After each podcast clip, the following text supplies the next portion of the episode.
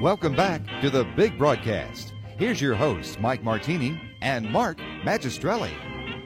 Tonight we have Inner Sanctum Mysteries coming up later, but first, it's one of the early shadows with Orson Welles. This is from September 26th of 1937, so get ready to stock up on that wintertime supply of blue coal. I'm sure you'll be hearing about that too as the episode progresses. This is what became a very common theme on The Shadow, which is somebody is on death row and they're about to be executed. Just before the switch is thrown, The Shadow steps in and solves the case.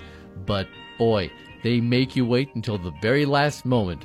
Orson Welles, at the beginning of his run as Lamont Cranston, The Shadow, on the big broadcast.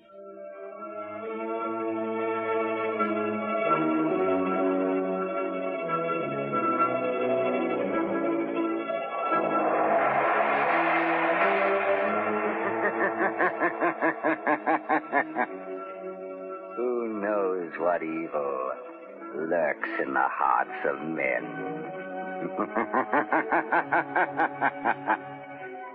the shadow knows. Blue Coal presents The Shadow, a man of mystery who strikes terror in the very souls of sharpsters, lawbreakers, and criminals.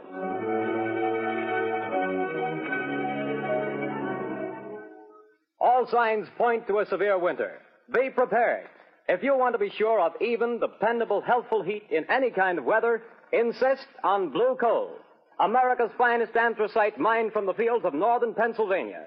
The coal that is colored a harmless blue at the mine for your protection.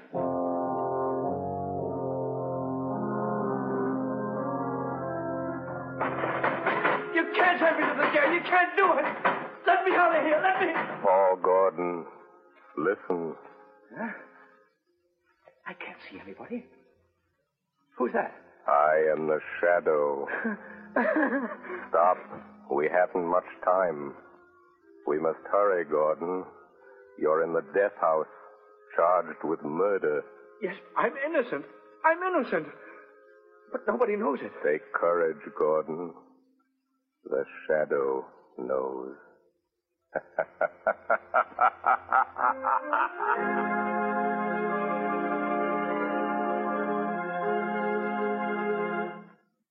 All right, Margot, won't you sit down? I told Albold to serve our coffee here in the library, unless you'd rather go on the terrace. No, I prefer it here. Then let me see you smile. That frown is most unbecoming. Lamont, give it up. Give what up, my dear? Drinking coffee? I'm serious, Lamont Cranston. When I foolishly let you know that. Do you remember what you said? It will be exactly five years next week. But there's still so much to do, Margot. Well, then let somebody else do it. Don't you realize that you can't keep on like this forever? Someone's certain to identify you, and when that someone does, someone else is certain to kill you. Perhaps, but until they do.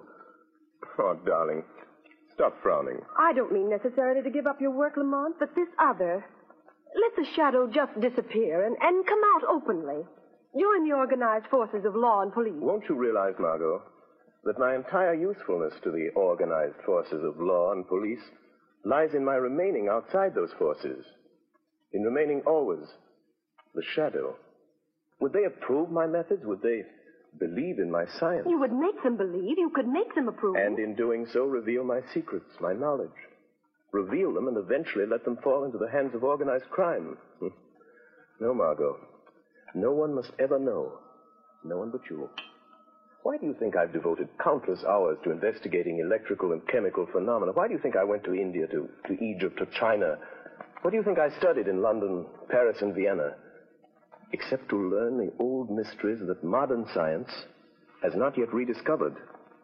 The natural magic modern psychology is beginning to understand, and, well, magic that wouldn't seem so natural. I studied and learned for a purpose, my dear. All right, Lamont, I, I realize all that. But now, now the entire underworld has but one objective to erase the shadow. And to me, that means. Until they know what the shadow is and who he is, what can they do? Stop and think how many criminals are either dead or in prison because of our activities. Why, even now, tonight, as we sit quietly here, somewhere An innocent human being may be in desperate trouble. Somewhere, perhaps, there is a problem that can never be solved, except by the shadow.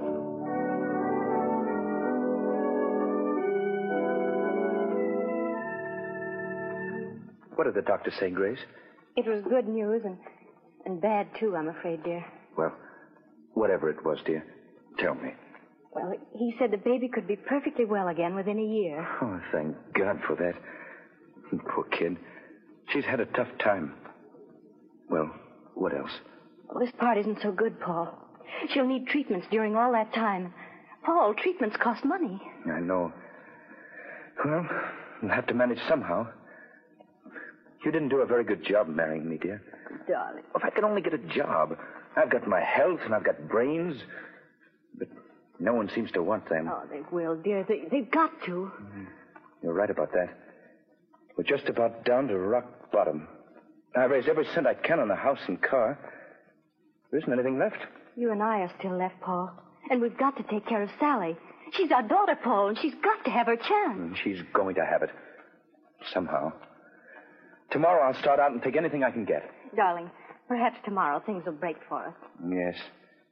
If only they don't break the wrong way.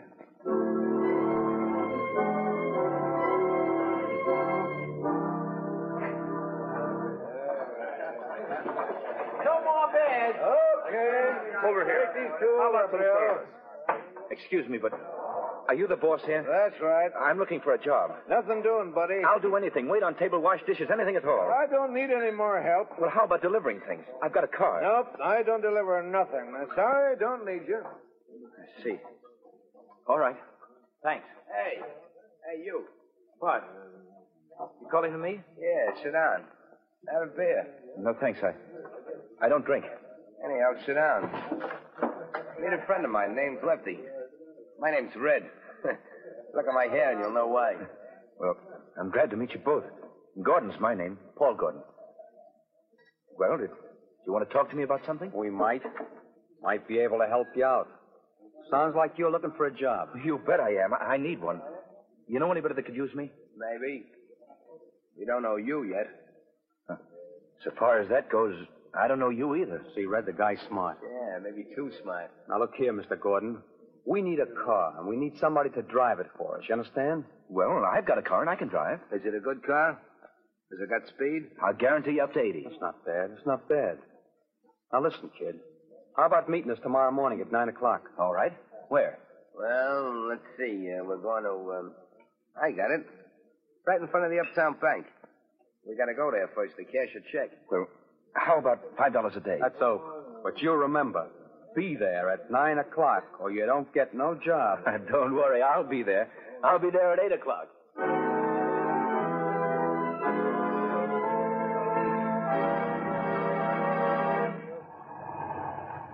Hey, buddy, you can't keep this car in front of the bank all day. I just see that sign, no parking. I'm not parking, officer. I'm waiting for a couple of men. I'm working for them. Oh. Hey, what's that? That sounds like shots in the bank. Hey, stop there, you. You got him, Lefty. Here he is with the car. Come on, you start that bus for us. Step on it, fella. Hey, Buddick, you can't do that. Go on, I will shoot. Let him have it, Red. Hold him off. I'll hold him. We should never have shot that cop. Can't you get no more speed out of this car, fella? She's doing all she can. Shoot at the tires, Red. I missed him. Right, a windshield. Say, let me out of this. Take the car. They'll think I'm in with you. That's just what we're figuring on. Now, here comes a curve. After you make that stop, get ready, Red. I'm ready. I'm just leaving the evidence. Put it under the seat cushion. Right. Okay, goodbye, Gordon. Thanks for the. Hey, hey, wait, you guys! Don't leave me like this. They'll think I did it. Hey, come on back, will you? Come guys! Up with their hands. Come on, get them up. All right, officer. I, I haven't got a gun. I wasn't in this. They made me drive the car. Yeah, keep your hands up just the same. Go through the car, Charlie. Okay, Sarge. Now, fella, you might as well come clean on this. I haven't done anything. I tell you, I'm innocent. Hey, Sarge, I got it. Under the rear seat cushion, a bag full of bills and a gun. That's the gun that bumped off my buddy Louis. And you say you're innocent. Yes, I am. Well, it'll take more than saying so to keep you out of the electric chair.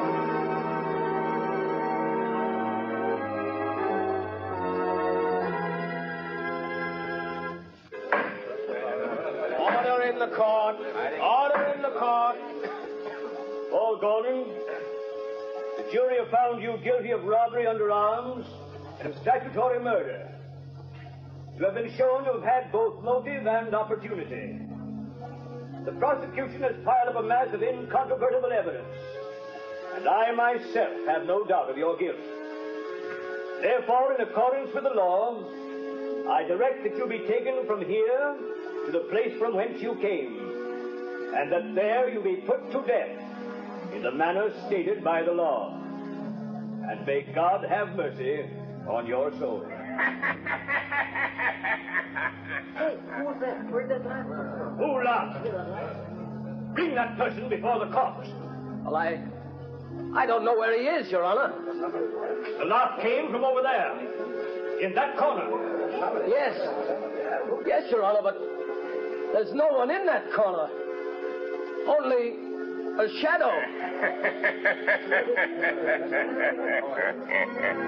shadow.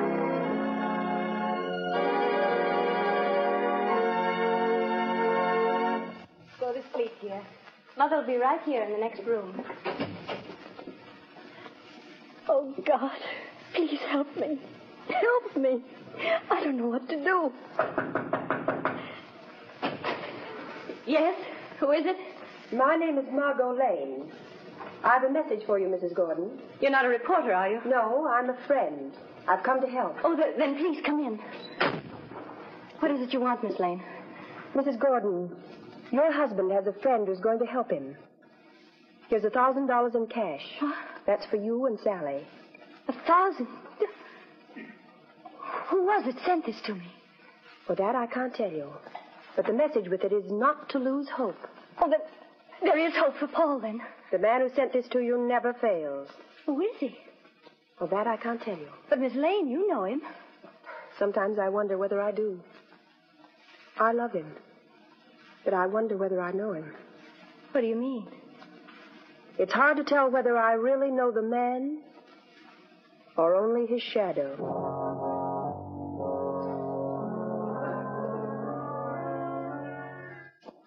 Well, Lefty, tonight the fall guy goes to the chair. That's what he gets for being a sucker. Yeah, there's not a clue that even points our way. Not even a print. We had gloves on all the time. You had yours off for a minute when you were sitting next to him. Yeah, but uh, I didn't touch the wheel. Then we ain't left a clue. You think so? Who said that? You, Lefty? No, I, I thought it was you. It was I. You cannot see me. Who are you? And where are you? I am here in the room, in the shadow.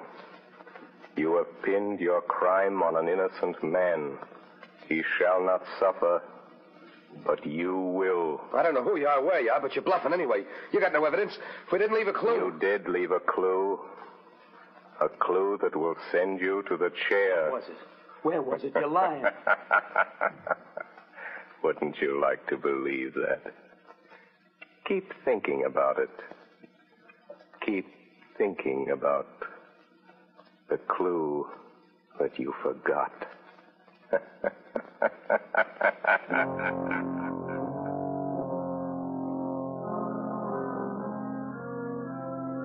Margot Lane.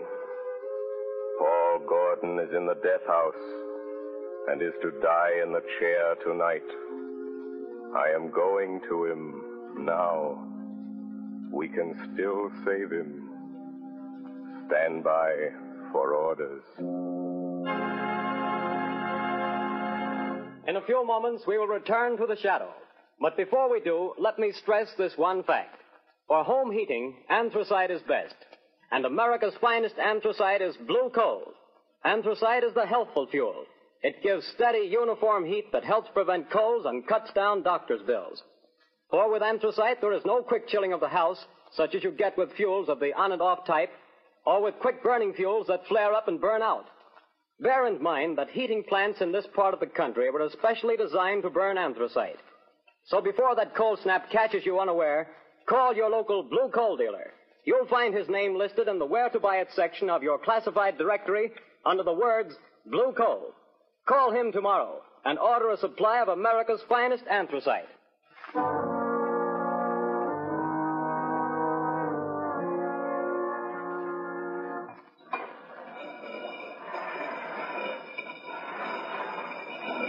Gordon, have you have you got any word from the governor? I'm sorry, Gordon. The governor refuses to take any action. Thank you. I've got to go. Tonight? At 11 o'clock. What? What time is it now? Almost 10. Is there anything I can do for you? No. Thank you, Watson. Very well. These guards will move you to another cell. I'll be back in a little while. Ready, Gordon? Yes, guard. We're just going to move you to another cell. what does it matter? The one you're going to is nearer. Nearer to the chair, is that it? Oh. All right. Let's go. All right, Gordon. Walk the left. You'll be right here behind you. Now knock the door into the preparation chamber, Pete. Okay, just a second. All right. Go on through, Gordon. Watch him, Pete. I'll shut the door. What's the use of all this trouble?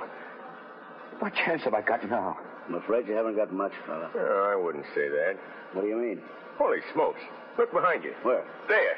Oh, not too bad. I hated to do that, but there wasn't any other way, and he'll only be out for a while. Now, Gordon, listen to me. Hey, where are you? I can't see you anymore. Where have you gone? Back into the shadow. Now, Gordon, we haven't much time. Listen to me. No crime is perfect. There's always somewhere a loose end. The only reason that all crimes aren't solved is because there's some one fact that someone knows and doesn't tell. And sometimes they don't tell because they don't know that they know. I told everything I know in court. They wouldn't believe me then. Because you couldn't prove what you said. We are going after the proof now. You and I. How? I'm going to think with your mind. I don't know what you mean. Don't try to understand. Just do as I tell you. I want you to concentrate, Gordon. Fix your mind on everything that happened that day. Make mental pictures. I'll see what you see. I'll try. No. No. No, Gordon. Stop thinking about your wife and baby. How did you know I was thinking about I that? saw it in your mind. I see in my mind the pictures you create in yours. Oh. Like television? Yes, or like mental telepathy or mind reading, hypnotism, whatever you choose. There's no time to talk. Stop talking. Think. I will. I will. I'm thinking now. The picture is getting clearer. That's better. Go on. The restaurant? The bar? Gordon, stop thinking about the electric chair. It blurs the picture. I'll try. I'll try. Ah. That's better. The car in front of a bank. Yes, I see it. The policeman. The crowd. Yes. Wait a minute. The small man with red hair. He was the one you called Red. Yes. Yes, I see him. Crooked nose, short, glasses. I know that man. He's Red Sloan. I, I, it's hard to see. I know. Think for your life. Try hard. Yes. You started the car. The other, Lefty, was in front with you. Lefty. Lefty. See him for me, Gordon. Ah, yes. A scar on his left cheek. Why didn't you mention that in court? I, I forgot. Never mind. Concentrate. Yes. Yes. Lefty couldn't keep you covered with a gun and look back at the same time. What did he do? He reached up and twisted the rear view mirror. Now we've got it. Ah, That's the loose end. That's where his thumbprint will be. Gordon, now I can save you. You've told the truth. You didn't know you knew.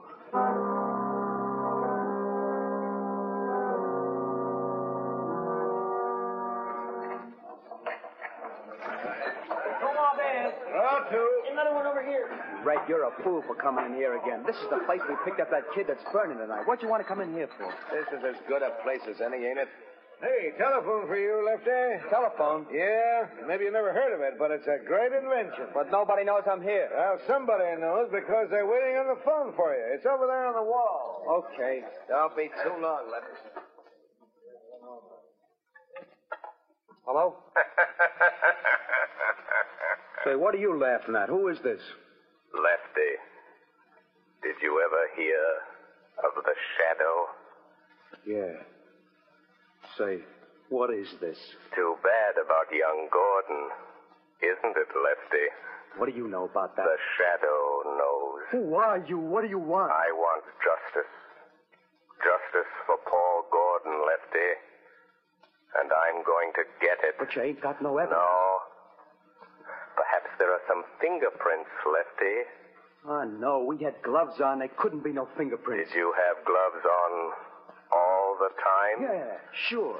I did. You're left handed. Now listen carefully, Lefty.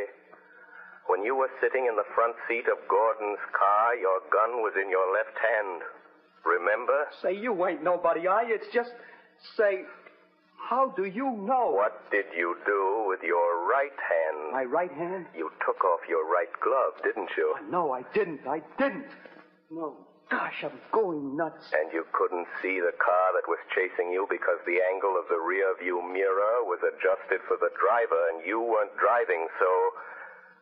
Do you remember what you did? No, no, I didn't. I didn't take it off. Are you sure you didn't reach up with your bare right hand and turn that rear view mirror? Are you sure, Lefty? No, no, I didn't. I didn't.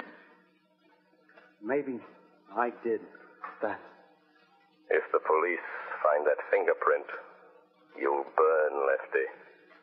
Just the way young Gordon's going to burn. Tonight. Goodbye, Lefty. Hey, wait a minute. Wait a minute. He hung up. No. No. I won't burn. Hey, Red. Red! You said me jab long enough. Say, who was the guy Never on the... mind that. Where's that car of Gordon's now? In his garage. I guess I heard his wife. Listen. What? I got a hunch. There's some fingerprints of mine in that car. Red, we gotta wipe them off of there, or maybe we'll burn in that chair, too. Come on, let's go. But, Commissioner, I'm sorry, Miss Lane, but I don't see what we can do. but I tell you, Paul Gordon is innocent. The men who committed the crime are free. Where did you get this information? Oh, that I can't tell you. Uh, Miss Lane, Paul Gordon was convicted of murder by due processes of law. Tonight he pays for his crime in the electric chair. If the police listened to every crank who came in here claiming new But they evidence. can't send an innocent man to the chair. They can't do it. No, but they can send a guilty man. And according to the evidence, Paul Gordon is guilty. Commissioner, suppose that afterwards, when it's too late, they discover that Paul Gordon wasn't guilty after all. And suppose I testify that the police refused to listen. Well, what do you want me to do? If it's within reason, I'll do that. I want you to send some men to that garage. I want you to catch the guilty men and see that justice is done.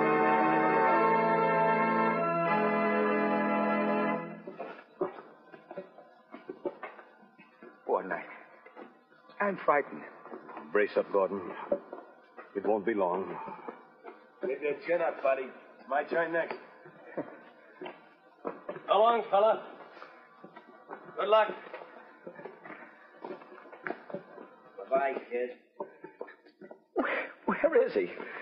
He promised to save me. Who, son? I don't know. It was a voice. Just a voice. He, he said he'd stand by. Now, steady, old man.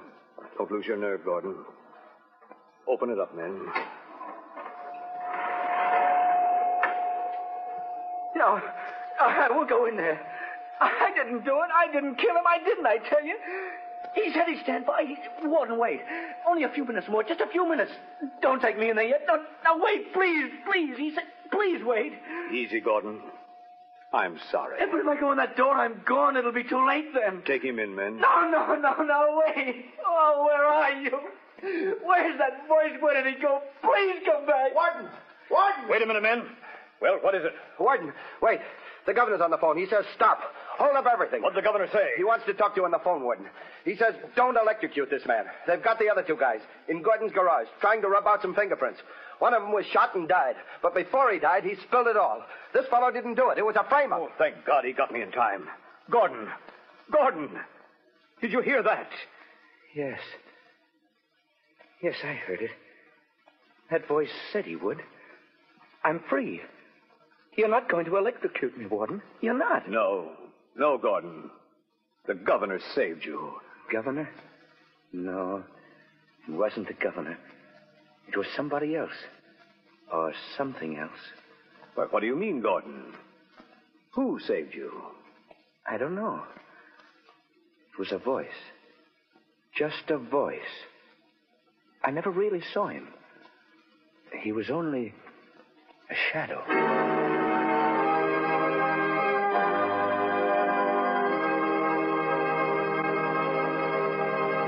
Before another adventure with the shadow draws to a close, John Barclay, Blue Coal's heating expert, would like to say a few words. Mr. Barclay. Good evening, friends. If you're interested in having a more comfortable home this winter, be sure to call your local Blue Coal dealer. For he's more than a fuel dealer, he's an authority on modern home heating. You see, for more than six years, I've trained servicemen for these Blue Coal dealers. These men, known as John Barclay servicemen, have added thousands of families like yours to enjoy a greater degree of comfort and to save heating dollars, too. I'm going to read part of a letter typical of many received from satisfied customers using Blue Coal and John Barclay service. I quote in part The service rendered by your John Barclay servicemen has been invaluable to me. We were burning a ton of coal a week and having great difficulty in keeping our fire going throughout the night. Your serviceman made me many helpful suggestions regarding the proper way to regulate the furnace and recommended the use of blue coal. We not only reduced the amount of fuel consumed to one half, but actually got more heat. Think of that, friends. In this case, a family cut their fuel bill in half simply by following the advice of a John Barclay serviceman whose services were given without charge. Now, you don't have to buy blue coal to benefit from John Barclay service. No matter what kind of fuel you're using or from whom you've been buying, if you have any heating problems, consult the blue coal dealer. He'll be very glad to place his John Barclay service man at your disposal to solve your problems. I thank you.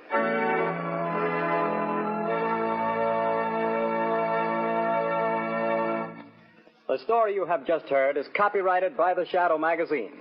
Real names are never used in these Shadow stories.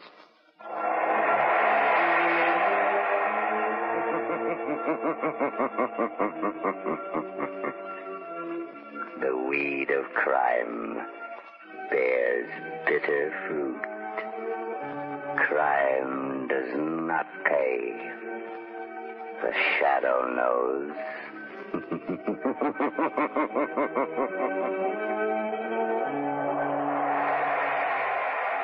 The Shadow Knows Death House Rescue from September 1937. And I have to think this was just an incredibly innovative type format for 1937 on radio. You just didn't have a lot of this type of mystery at that time. What's interesting to me, and I might be wrong about this, but the show was never heard in prime time, was it? It was strictly an afternoon program. I think you're right, yeah. So, as much as people talked about The Shadow and remembered the program, it was never up there or it was never given the chance to compete against you know some of the real powerhouses like Lux Radio Theater or Jack Benny. It was often its own little corner, but maintained an incredible audience. I mean, my gosh, The Shadow was on for how many years?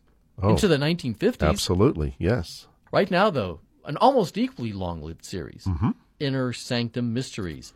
Tonight we go back to 1945 for Song of the Slasher. Inner Sanctum Mysteries on tonight's big broadcast.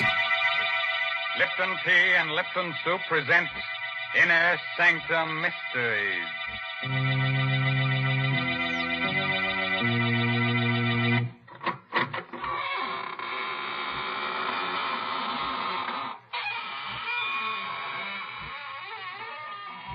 Good evening, friends of the Inner Sanctum. This is your host, Raymond, the gay ghoul. Friends, would you like to uh, fly through the air with the greatest of ease? Do you think you'd enjoy being invisible, huh? oh, it's easy. All you have to do is become a ghost. And to become a ghost, all you have to do is accentuate the ectoplasm and eliminate the protoplasm. Man! If that doesn't work, we'll introduce you to one of the characters on our show. He'll take care of you. And that's the truth. What awful people on this show. Wherever do you find them, Mr. Raymond? Well, it's simple. All you have to do is turn over a rock, and out they come crawling. Hmm. And just suppose you were looking for decent people. How would you find them? Oh, well, now, Mary, you were the one who showed me how I'd just go snooping around houses, peering into windows, and I'd find all the nice people drinking Lipton tea. Oh, dear. There you go, making fun again. You know, maybe if you drank Lipton tea, you wouldn't be such a bitter, unhappy person. Yes, there's something so warming and cheerful about Lipton's. I guess that's why lots of folks drink it not only at meal times, but between meals, or whenever they get a chance to sit down and enjoy Lipton's famous brisk flavor. hmm That word brisk, B R I S K, explains a lot when it comes to tea flavor. Brisk means that Lipton tea always tastes tangy and, and bracing. It's never flat or wishy washy. That's right. You just don't know how good tea can be till you know how good Lipton's is. All right, Mary. Um, as long as you're in the kitchen, you'd better sharpen up a couple of knives, as our main character tonight is going to use them. Our story is called Song of the Slasher.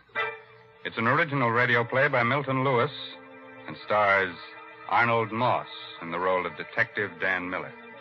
Are you uh, ready? Then gather close and listen. If you find you're getting too many chills and just sit in the fire. Huh? a thick, murky fog hangs like a damp veil over the waterfront.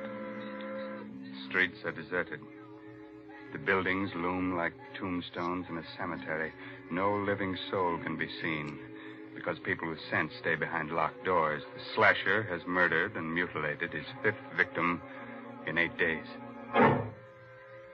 In a drab, lonely little room, a young woman suddenly looks up when she hears a door close. Hello? Well, what's the matter? Can't you speak? Hey, you, get away from me. Get that co- That knife. What are you doing with that knife? You're that flasher. Help! Help me, someone! It's the flasher!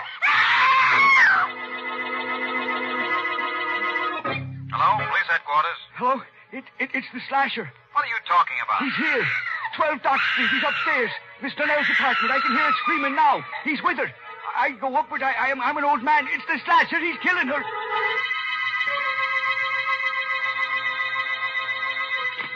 Hello? Is that you, Miller? Speaking. This is Captain Quinn, headquarters. Here's the chance you've been waiting for. The slash is at 12 Dock Street, right around the corner from you. On my way, Captain. Bye.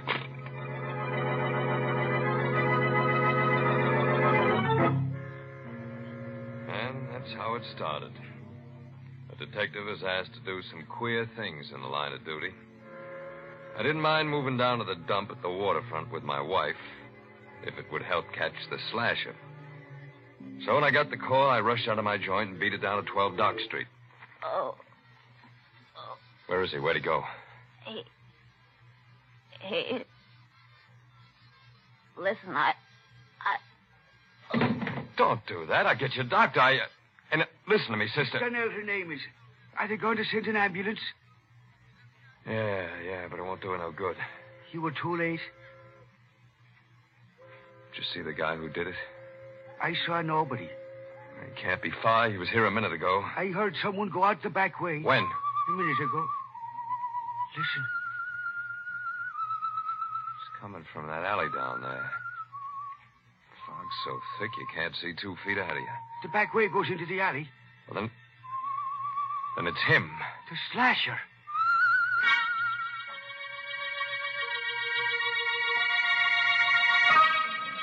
When we got down to the alley, the radio cars and the men from the precinct were coming. We went through that neighborhood with a sieve. But we couldn't find the guy who whistled that queer tune.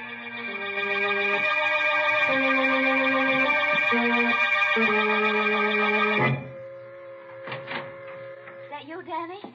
Yeah. What happened? Well, you shouldn't have got out of bed, baby. I was worried. He got away. Did he kill another? Yeah, yeah, another dame. It wasn't so foggy I could have seen him. That's how close it was. Any clues? No, nothing to speak of. Hey, look, look, baby, don't you worry about this. You go back and get some sleep. I'm frightened, Danny. That man is somewhere in this neighborhood, and us living here. I shouldn't have brought you down here. You're going back to our old place tomorrow. No, I'm not. I don't want you here alone, and I want to stay with Shut up. you. Danny. Listen. You hear that, don't you? That ain't something I'm hearing in my head, is it? Danny, what are you. Answer me, answer me. I want to make sure I ain't hearing Well, of things. course I hear it. It's someone whistling, but why are you acting like this? He, the. The slasher whistles that tune. Are you sure? Yeah, yeah, I heard him tonight. Then the killer. The slasher must be somewhere around here. I'm going out, baby. Lock the door.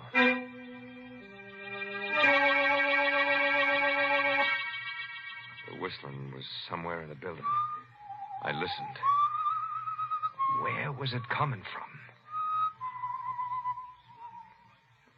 It was gone. I looked at my watch. 4:30 in the morning. I walked down the stairs listening for the whistle. I I walked on my toes, listened at the other flats. I didn't hear a thing. I went down into the cellar. There was someone there, all right. Oh. Who's there? It was Sykes, the janitor. I came closer. Oh. Oh, it's you, Mr. Miller. Yeah, yeah, Mr. Sykes. Hey, what's the matter? You're, you're shaking like you got a fever. You. You frightened me. Why? I thought you were the slasher. Yeah? He's around here, you know. He might be hiding in these shadows. He might be anywhere. Everybody's afraid of him. Everybody. Yeah, yeah, so I hear. Uh, time did you come down here? 4.30, like I do every morning. Why? See any stranger in the building? No, I didn't see anyone. Who lives in the flat below us? Mr. Trevelyan, Reginald Trevelyan. Funny name. He's a funny fella. Never sleeps at night. Wanders around the building whistling to himself. Whistling to himself. Yeah. He writes music or something. He got a piano in his place today. He talks crazy sometimes. Think he's up there now? Yeah, he never sleeps. Here. Twenty dollars? Yeah, yeah, it's for you. Why are you giving this to me? I want you to tell me when Mr. Trevelyan leaves his apartment. Do you get it? Yeah, but but why? I ain't paying you 20 bucks to ask questions.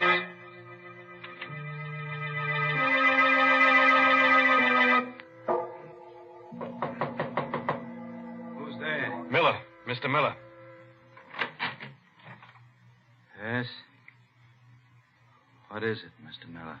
My wife and I live upstairs. I know it's kind of late, but uh, can I come in here for a minute? Of course. Hope I'm not disturbing you. No, it's quite all right. You the people who moved in a few days ago? That's right. Glad to know you. My name's Reginald Trevelyan. Dan Miller's mine. You been up all night? Yes. Why do you ask? Well, because maybe you can help me. Someone tried to break into our place at about 4.30 this morning. Really?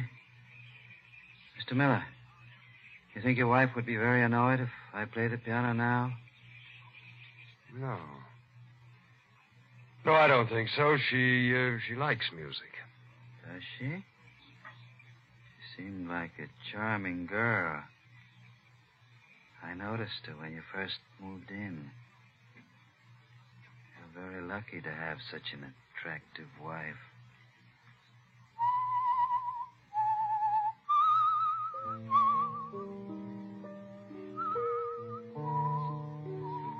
You uh, you whistle yourself like that very often. Yes. Especially when I'm working on a new composition. Wait a moment. I think I have it. I've been trying to work out that passage all night.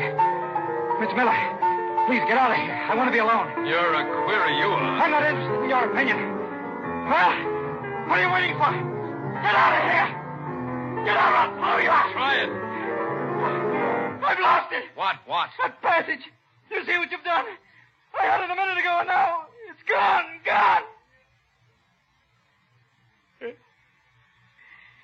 That's how it's been lately. I keep forgetting things. I'm sorry if I was rude to you. I didn't mean to be. Mr. Miller. Good night. Mr. Miller. Is really true what it says in the papers about the slasher? That he has the whole neighborhood trembling in terror? Yes. Lovely. Trembling for their miserable little lives. Worried about their dirty little souls. Shivering in fear in their ugly little rat holes. I knew who the slasher was. I'd embrace him. And give him every penny I have. Why? Because I hate them. Because they laugh at me. Because.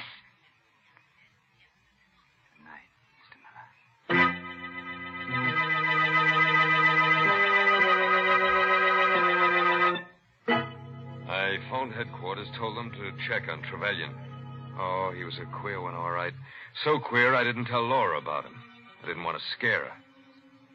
Couldn't arrest him. I didn't have anything on him yet. I lay down to rest.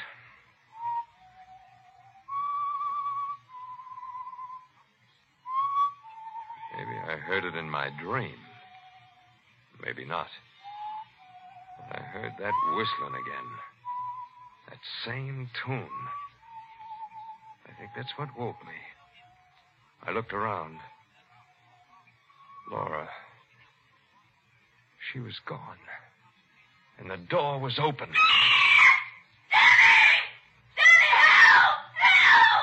I rushed out. The hall was filled with thick fog. In the yellow light, I saw a crumpled heap on the floor. I recognized Laura's bathrobe.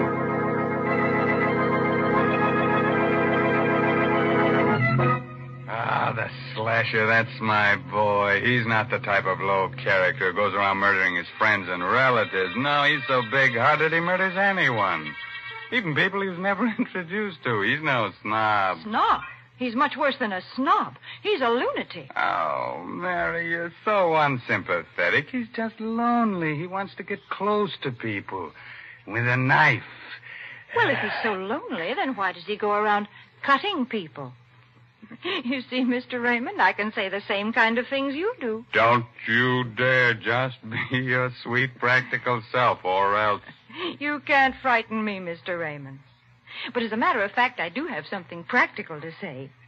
I'm going to suggest that all the folks who drink Lipton tea should buy the larger, more economical size packages. Not only because they're thriftier, but for another reason. You see, if you have a large package of Liptons at home, then you're not likely to run out just when you need it. For instance, when folks happen to drop in unexpectedly some evening. And of course, Lipton's is a grand drink to serve your guests. It goes so well with cake or sandwiches. It, it, it just seems to make everything taste better. So, folks, be sure to have a good supply of that brisk Lipton tea on hand. Yeah, do that. And uh, while you're at it, be sure to have an extra hand on hand, because the slasher may want to collect one for a, a souvenir. well, we've kept the blood from flowing long enough. On with the murders. Listen as we hear Arnold Moss as Dan Miller finish that story. Laura was alive, in a dead faint. I scooped her up in my arms and rushed her back to our flat. She opened her eyes a few minutes later. Danny. You're okay, baby.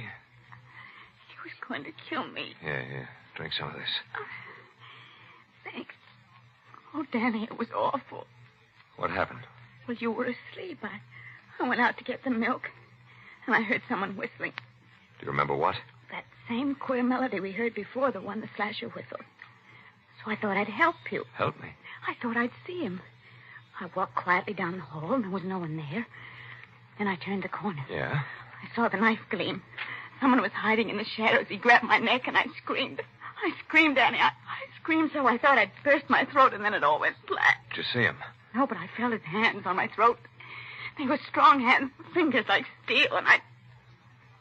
Oh, Danny, I'm sorry. I, I can't even talk about it. I... Ah, Now, lie down, lie down. You'll be all right. When you think that he's right here, maybe living in this building, Well, he won't be here long. I'm calling headquarters. you know who he is. I got a good idea. Now, just let me get on that phone and. Oh, Danny, maybe that's him. Take it easy, take it easy, kid. Who's there? It's just the janitor, baby. Oh. What do you want? He went out. Trevelyan? Yeah. Okay. Laura, get dressed. I want to get you out of here before the trouble starts. I'll be gone for a few minutes. Where you going? With Mr. Sykes. You got a key, Sykes? Yeah, but I'll have to go along with you. You you can't take anything. You know what this badge means? You a detective? Yeah, yeah. Now let's go. What are you doing here?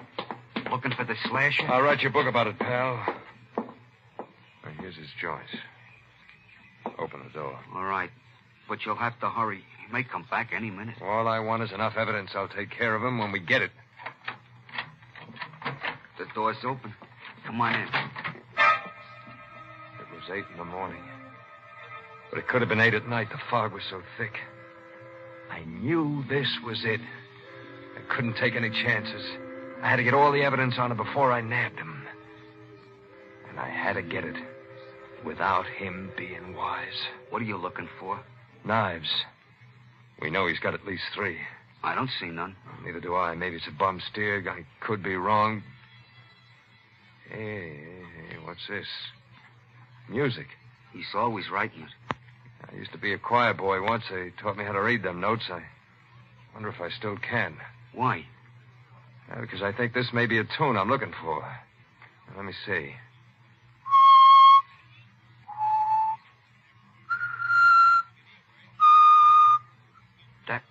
That song.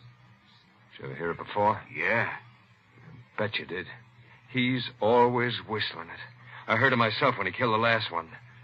You gotta find those knives. You better hurry. I think he just went out to get some breakfast. I looked everywhere. Couldn't find the knives. I couldn't bring a guy in just because I heard a song. I found a bunch of keys. They were trunk keys.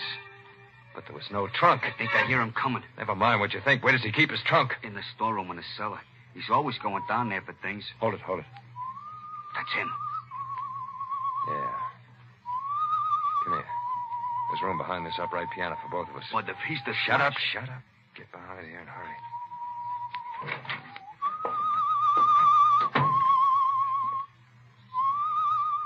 He sat down at the piano and played a queer arrangement of the same tune that led me to him. I reached for my gun just in case. Suddenly, I felt the sweat ooze out of me. It was sweat that, that felt like ice. I didn't have my gun. I remembered I took it off when I laid down to rest. It's all wrong, all wrong. Why can't I get it right?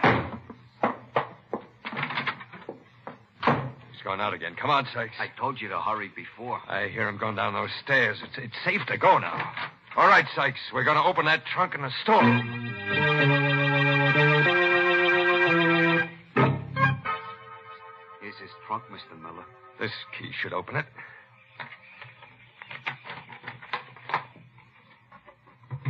They, the knives. Yeah. The knives. Look at them, look at them. covered with blood. Sykes, go to the police precinct. Tell him Miller sent you. Tell him to come over here with as many men as they can spare. All right. All right. I took the knives and put them under my coat. Went up to my room.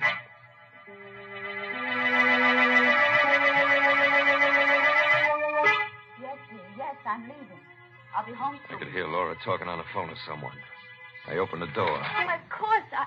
Oh, I better hang up now. Danny just came in. Goodbye, darling. Who were you talking to? Mother, I'm I'm ready to go. Oh, wait a minute, wait a minute. There's no rush. Listen, Danny. It's that man at the piano. Sounds like the Slasher song. Yeah. What have you got there? My gun. Come on, baby, we're going. That man playing the piano. Are you sure he's a slasher? Yeah. Positive. Danny, you're hurting my arm. Oh, I'm sorry. I'm a little nervous. That's his place. Come on in with me. Come in with you. Yeah. Yeah, I figured out a way to trap him. But, Danny, I... Don't be scared, baby. You'll be okay. Oh. It's you. Yeah, yeah, Mr. Trevelyan. I like you to meet my wife. I'm delighted. How do you do? Would you like to hear something? It's a composition I've just completed. I've had a great deal of trouble with it. But I think I've got it right now.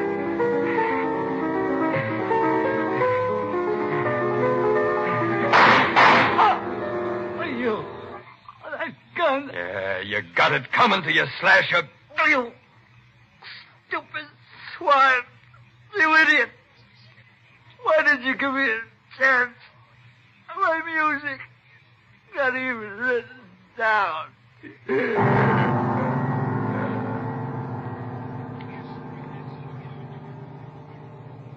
Danny.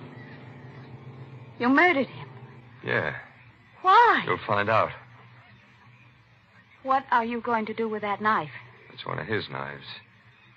Stand still, Laura. Danny, do with me. In a minute. Danny, what's the matter you with got you? it coming to you, too. Danny! I know who you were talking to on that phone. It wasn't your old lady. What? It was Jerry Boyd, that guy who lives next door, wasn't it? Answer me, wasn't No, it? no. Lie to me. So this is why you made me come down here with you. You planned this all along. That's right, baby. And that's why I had you insured for 40 grand. Oh. You made one bad mistake. You married a smart cookie. You're going to kill me and blame it on the slasher. Yeah. No! Help me, someone, help me! Danny, don't!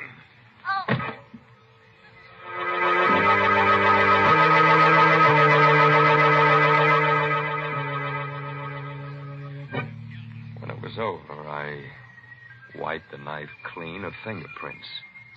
And then I, I smeared Trevelyan's hand over the handle. I knew what to do. Made it look good, made it look perfect. There's a way to get away with murder. And I found it. I thought.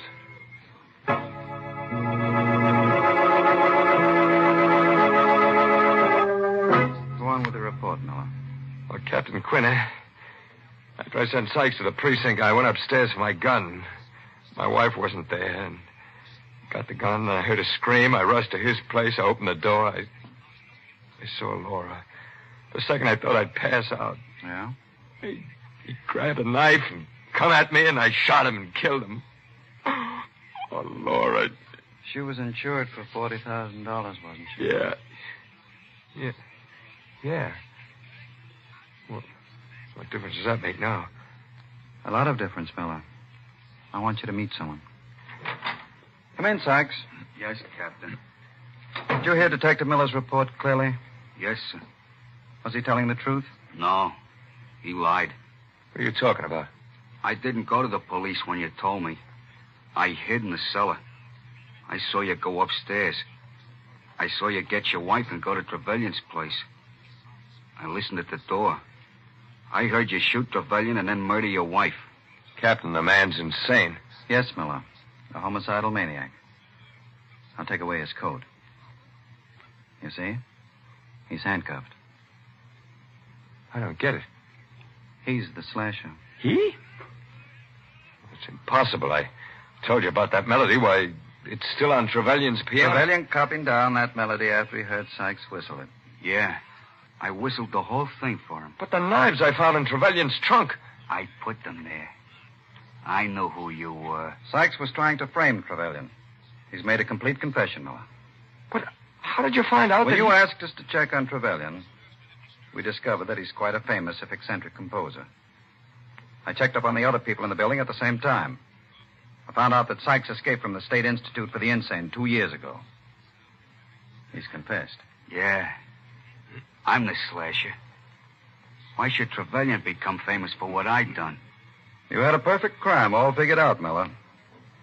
But you made one little mistake. You decided the wrong person was the slasher. Even a copper can't pull a perfect one, Miller.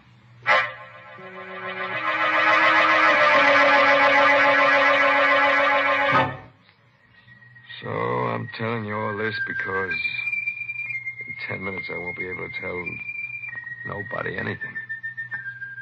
Ever since I made my report, I've been been hearing that song in my head, like like somebody whistling it. Soon I I, I won't hear that either. it's a nice tune, kind of sad.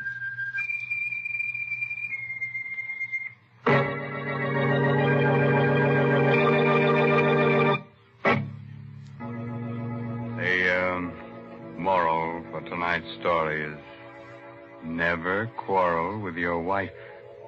Avoid strife. If that doesn't work, get a carving knife. now, there's the perfect formula for domestic bliss. Don't you think so, Mary? I do not. Oh, well, then I'll give you another one. You'll love this one. Beat her till she's black and blue. Break her arms and legs in two. Then tell her to brew a cup of Lipton tea for you. Oh, I give up. All I can hope is that folks don't pay any attention to all these peculiar things you say about Liptons. And I guess they don't. The proof is that more people drink Lipton tea than any other brand. But if any of you folks haven't tried Lipton's, then why don't you do so now before Mr. Raymond says a word more about it? Why not let that famous brisk flavor speak for itself? Well, now, if you weren't too cut up by tonight's story, let me tell you about next week's gory little tale. It's, uh, it's about a beautiful woman who holds your hand, tells you about the future. Gosh, she's kind of pessimistic. She sees a man with a knife stuck in his throat, the girl waving gaily from the gallows. And listen to this. Our star will be the glamorous motion picture actress, Wendy Berry. Let's make it a day now. Oh, by the way, this month's Inner Sanctum Mystery novel is The Lucky Stiff by Craig Rice. And now I guess it's really time to close that squeaking door until next week at the same time when Lipton Tea and Lipton Soup bring you another Inner Sanctum Mystery directed by Hyman Brown. So until then, Good night. Pleasant dreams.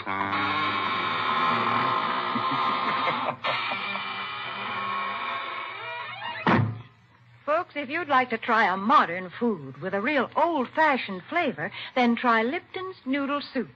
You see, Lipton's comes in an envelope, and all you have to do is empty the contents into boiling water, and in no time at all, soup's on. And what a delicious, chickeny tasting soup it is. It really tastes homemade, and it's brimming with golden, tender egg noodles. Lipton's is economical, too. It costs less and makes more than canned soups. So, folks, don't forget to try Lipton's Noodle Soup. And don't forget to tune in next Tuesday night for another Inner Sanctum Mystery. This is CBS, the Columbia Broadcasting System. From April of 1945, Inner Sanctum Mysteries and the Song of the Slasher. For our final hour, Orson Welles makes an encore appearance, this time as Harry Lime in The Lives of Harry Lime. And we're going to hear from old Satchmo Louis Armstrong coming up in the next hour of tonight's big broadcast.